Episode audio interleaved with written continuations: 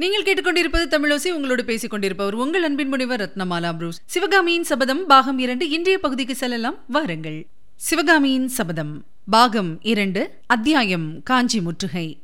நந்தி மேடை. அன்றிரவு இரண்டாம் ஜாமத்தின் மத்தியில் நாவுக்கரசர் மடாலயத்தின் வாசலில் மாமல்லரும் குண்டோதரனும் பேசிக் கொண்டிருந்தார்கள் சாயங்காலமே மேகங்கள் எல்லாம் கலைந்து வானம் துல்லியமாயிருந்தது.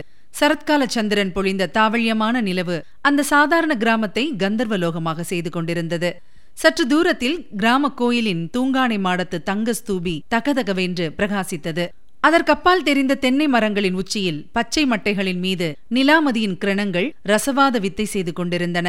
தென்னை மட்டைகள் இளங்காற்றில் லேசாக அசையும் போது பச்சை ஓலைகள் பளிச்சென்று வெள்ளி ஓலைகளாக மாறுவதும் மீண்டும் அவை பச்சை நிறம் பெறுவதும் ஏதோ ஒரு இந்திரஜால காட்சியாகவே தோன்றின. பிரபு குபேர சம்பத்து வாய்ந்த அரண்மனை உப்பருகையில் பஞ்சனை மெத்தையில் படுத்து உறங்க வேண்டிய தாங்கள் இந்த ஆண்டி மடத்து திண்ணையில் அனாதை பரதேசியைப் போல் படுத்து உறங்குவதா? அந்த எண்ணத்தையே என்னால் சகிக்க முடியவில்லையே என்றான் குண்டோதரன். குண்டோதரா இத்தனை நேரமும் ஆயனரோடு விவாதம் செய்து ஒருவாறு முடிந்தது. நீயும் அதே பாட்டை பாட ஆரம்பித்து விட்டாயா? என்றார் மாமல்லர். குண்டோதரன் ஏதோ சொல்ல ஆரம்பித்தான். அதற்கு இடம் கொடாமல் மாமல்லர் மறுபடியும் கூறினார். என் தந்தை அப்படி என்னை அரண்மனை உப்பரிகையிலேயே எப்போதும் படுக்க வைத்து வளர்க்கவில்லை குண்டோதரா. பஞ்சனை மெத்தையில் பரப்பிய முல்லை புஷ்பங்களின் மீது படுத்தும் எனக்கு பழக்கம் உண்டு நடு காட்டிலே மரத்தின் வேரை தலையணையாய்க் கொண்டு தரையில் படுத்தும் எனக்கு பழக்கம் உண்டு இந்த மடத்து திண்ணை வளவளவென்று தேய்ந்து எவ்வளவு மிருதுவாக இருக்கிறது? என்றார் மாமல்லர். பிரபு தாங்கள் பரிகாசம் செய்கிறீர்கள். எனக்கோ வேதனையாய் இருக்கிறது. இந்த கஷ்டம் தங்களுக்கு என்னால் வந்ததுதானே என்பதை எண்ணும்போது என் மனம் பதைக்கிறது. நான் மட்டும் ஒரு வார்த்தை இந்த ஊர்வாசிகளிடம் தாங்கள் இன்னார் என்பது பற்றி சொல்லியிருந்தால்? குண்டோதரா பிசகான காரியம் செய்துவிட்டு பிறகு வருத்தப்படுகிறவர்களை நான் கண்டதுண்டு. நல்ல காரியம் புத்திசாலித்தனமான காரியம் செய்ததற்காக வருத்தப்படுகிறவர்களை நான் பார்த்ததில்லை. இப்போது உன்னைத்தான் பார்க்கிறேன். நான் சக்கரவர்த்தி குமாரன் என்பது தெரியாதபடி ஜனங்களுடன் கலந்து பழகும் சந்தர்ப்பம் கிடைக்காதா என்று எவ்வளவோ ஆவல் கொண்டிருந்தேன். அந்த ஆவல் இப்போது உன்னால் நிறைவேறுகிறது. ஆஹா சிவகாமி நடனக்கலையின் புகழ் எவ்வளவு தூரம் பரவியிருக்கிறது என்பதை இன்று தெரிந்து கொண்டதில் எனக்கு எவ்வளவு சந்தோஷம் தெரியுமா? பிரபு சிவகாமி தேவியின் நடனக்கலையின் புகழ் மட்டும் இங்கே பரவியிருக்கவில்லை. புள்ளலூர் போரின் கீர்த்தியும் இந்த கிராமம் வரையில் வந்து எட்டியிருக்கிறது. மெய்யாகவா குண்டோதரா. ஆம் பிரபு. அந்த சண்டையிலே குமார சக்கரவர்த்தி நிகழ்த்திய மகத்தான வீர சாகச செயல்களை பற்றியும் இங்கேயெல்லாம் தெரிந்திருக்கிறது. அதையெல்லாம் பற்றி சவிஸ்தாரமாக சொல்ல வேண்டுமென்று கிராமவாசிகள் என்னை கேட்டுக்கொண்டார்கள். அவர்களுக்கு ராத்திரி சாவகாசமாய் சொல்லுவதாக வாக்களித்திருக்கிறேன். இப்போது கோவில் பிரகாரத்திலே அவர்கள் கூடியிருப்பார்கள். நீங்களும் வருகிறீர்களா? என்று குண்டோதரன் கேட்டான். வருகிறேன்.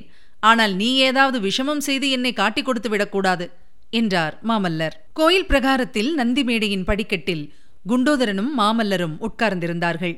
நந்தி மேடை பலிபீடம் இவற்றை சுற்றி பிரகாரத்தில் செங்கல் சுண்ணாம்பினால் தளவரிசை போடப்பட்டிருந்தது. அந்த சுத்தமான தளத்தில் கிராமவாசிகள் பலர் உட்கார்ந்திருந்தார்கள்.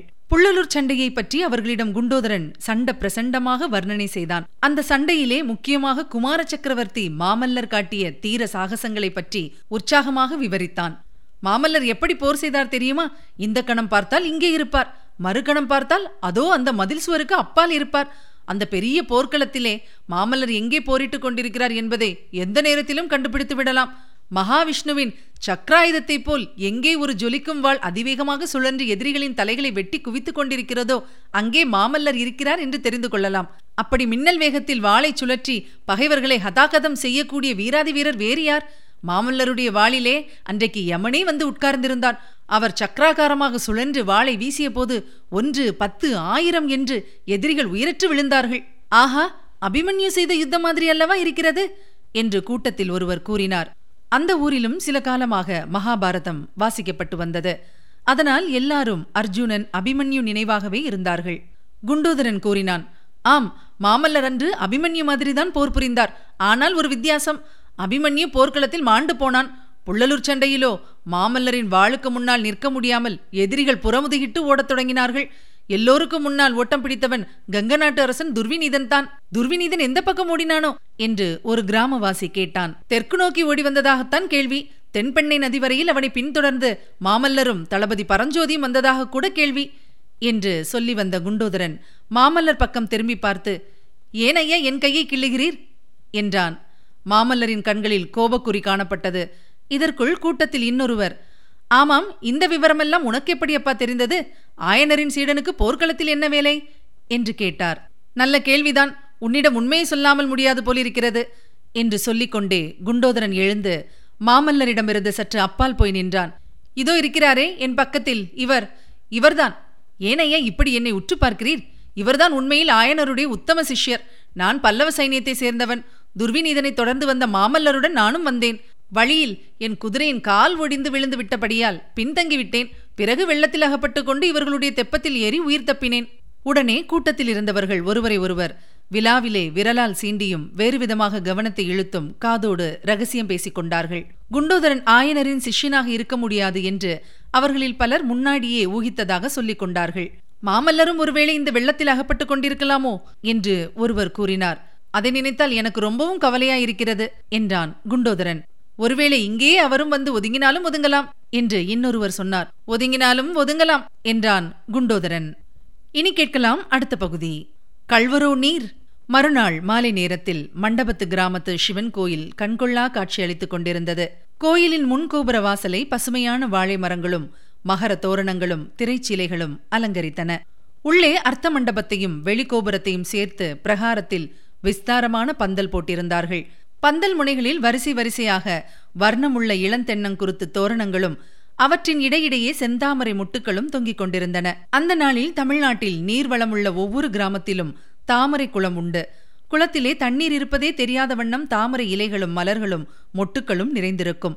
எனவே கோயில் விக்கிரகங்களுக்கு வேறு அபூர்வ புஷ்பங்களை சாத்திவிட்டு தாமரை மொட்டுக்களையும் மலர்களையும் கோயிலின் அலங்காரத்துக்கு உபயோகப்படுத்துவார்கள். இவ்விதம் அமோகமாக அலங்கரிக்கப்பட்டிருந்த கோயிலில் அஸ்தமிப்பதற்கு முன்னால் ஊர் ஜனங்கள் எல்லாரும் வந்து கூடிவிட்டார்கள். ஸ்திரீகள் குழந்தைகள் ஒருவரும் மிச்சமில்லாமல் வந்து அவரவர்களும் போட்டியிட்டு முன்னால் இடம் பிடித்துக் கொண்டு உட்கார்ந்தார்கள். சூரியன் அஸ்தமித்ததும் நூற்றுக்கணக்கான அகல் விளக்குகள் ஏற்றப்பட்டு ஆலயம் ஒளிமயமாக விளங்கிற்று. அதே சமயத்தில் சிவகாமி தேவியின் திவ்ய நடனத்தை பார்ப்பதற்காகவே விஜயம் செய்கிறவனைப் போல பூரணச்சந்திரனும் உதயமானான். ஆயனரும் சிவகாமியும் கோயிலின் கோபுர வாசலுக்குள்ளே பிரவேசித்ததும் கூட்டத்தில் கலகலப்பு உண்டாயிற்று. பந்தலுக்கு தென்புறத்தில் அமைந்திருந்த அரங்க மேடையில் வந்து சிவகாமி நின்றதும் கூட்டத்தில் நிசப்தம். ஸ்திரீகளும் பேச்சு நிறுத்தினார்கள். அழுது குழந்தைகளும் வாய் மூடின. அந்த மண்டபப்பட்டு கிராமத்து ஜனங்கள் அதுவரையில் அம்மாதிரி கண்கூசும்படியான திவ்ய சௌந்தரியத்தை கண்டதில்லை. சிவகாமியின் நடன அலங்காரமும் அணிகலன்களும் அவளுடைய முகத்தில் அப்போது பிரகாசித்த தெய்வீக கலையும் கிளர்ச்சியும் பார்த்தவர்களை திகைக்கச் செய்தன. ஆரம்ப திகைப்பு ஒருவாறு மாறியதும் ஒருவருக்கொருவர் தங்களுடைய வியப்பை தெரிவித்துக் கொள்ள ஆரம்பித்தார்கள். தேவலோகத்து நடனமாதர்களான அரம்பை ஊர்வசி முதலியவர்கள் இப்படித்தான் இருந்திருக்க வேண்டும் என்றார் ஒருவர். ஒரு நாளும் இல்லை அவர்கள் இவ்வளவு அழகாக ஒரு நாளும் இருந்திருக்க முடியாது என்றார் இன்னொருவர். இந்த பெண்ணுடனே அந்த தேவலோக கணிகையரை ஒப்பிடுவது பிசகு. தில்லையம்பலத்தில் நடராஜ பெருமானுக்கு போட்டியாக நடனமாடிய சிவகாமி தேவியை தான் இப்படி அவதாரம் எடுத்து வந்திருக்கிறாள் என்று ஒரு பக்தர் கூறினார். இல்லாமலா நாவுக்கரசர் பெருமான் அவ்வளவு பாராட்டினார் என்று இன்னொரு பக்தர் பரவசமாக சொன்னார். பளிச்சென்று சொல்லி வைத்தாற்போல் சபையிலே மறுபடியும் பரிபூரண நிசப்தம் ஏற்பட்டது. சிவகாமி நடனமாட ஆரம்பித்து விட்டாள். ஆயனரின் கரதாளத்துக்கும் அவர் பாடிய ஸ்வரஜதிகளுக்கும் இணங்க சிவகாமி ஆடினாள். உள்ளூர் மத்தள வித்வான் ஒருவர் வானாளில் என்றுமறியாத உற்சாகத்துடன் மத்தளம் வாசித்தார். கும் கும் என்று மத்தள சத்தத்தோடு கலந்து பாத சதங்கை ஒலி கல்கல் என்று சப்திக்க சிவகாமி நிறுத்தமாடினாள். அந்த நிறுத்தத்தில் மின்னலின் விரைவு காணப்பட்டது. மான்குட்டியின் துள்ளல் தோன்றியது. காண மயிலின் சாயல் விளங்கியது. சில சமயம் சிவகாமி பூமியிலே நின்று ஆடினாள். சில சமயம் வானமண்டலத்துக்கு சென்று வெண்மதியின் கிரணங்களில் ஆடினாள். சில சமயம் நட்சத்திர மண்டலத்துக்கே சென்று விண்மீன்கள் மத்தியில் பம்பரம் போல சுழன்று ஆடினாள். சிவகாமி அவ்விதம் சுழன்றாடிய போது பார்த்து கொண்டிருந்தவர்களின் கண்கள் சுழன்றன. அரங்க மேடையும் அகல் விளக்குகளும் சுழன்றன. கோயில் சுழன்றது. கோபுரங்கள் சுழன்றன. தூங்கானை மாடத்து தங்க ஸ்தூபி சுழன்றது. வானமும் பூமியும் கீழ்மேலாக சுழன்றன. சந்திரனும் நட்சத்திர மண்டலங்களும் சுழன்று சுழன்று வந்தன. இவ்விதம் வெவ்வேறு கால பிரமாணங்களில் வெவ்வேறு ஜதிகளில் விதவிதமான நிறுத்த வகைகளை ஆடி சபையோரை கிறுகிறுக்கு அடித்த பிறகு சிவகாமி சிறிது நேரம் சிரம பரிகாரம் செய்து கொள்வதற்காக மேடைக்கு பின்புறம் சென்றாள். அப்போது சபையில் பிரமாதமான ஆரவாரம் எழுந்தது. ஆயனரின் ஆரண்ய வீட்டில் எட்டு மாதம் இருந்தும் சிவகாமியின் நடனத்தை பார்த்தறியாதவனான குண்டோதரனும் மற்ற சபையினரைப் போலவே பரவசமடைந்து போயிருந்தான். நடனம் நின்ற பிறகும் அவன் தன்னை மறந்த நிலையிலேயே இருந்தபடியால் பக்கத்தில் இருந்த மாமல்லரை பார்த்து பிரபு என்று ஆரம்பித்தான். மாமல்லரும் சிவகாமியின் நடனத்தில் பூரணமாய் ஈடுபட்டிருந்தாராயினும் அவர் தம்மையும் தமது சுற்றுப்புறத்தையும் மறந்துவிடவில்லை. எனவே குண்டோதரன் பிரபு என்றதும் அவர் அவனை ஒரு குலுக்கு குலுக்கினார். அதற்குள் பக்கத்தில் இருந்த ஐந்தாறு பேரின் கவனமும் குண்டோதரனின் மேல் விழுந்திருந்தது. மாமல்லரின் குலுக்கலினால் தனது நினைவடைந்த குண்டோதரன் சுவாமி சந்நிதியை நோக்கி பிரபு இந்த தெய்வீக நடனம் உனக்குத்தான் பிரீத்தி என்று பக்தி பரவசம் ததும்பிய குரலில் கூறி முடித்தான். சந்தேகம் என்ன?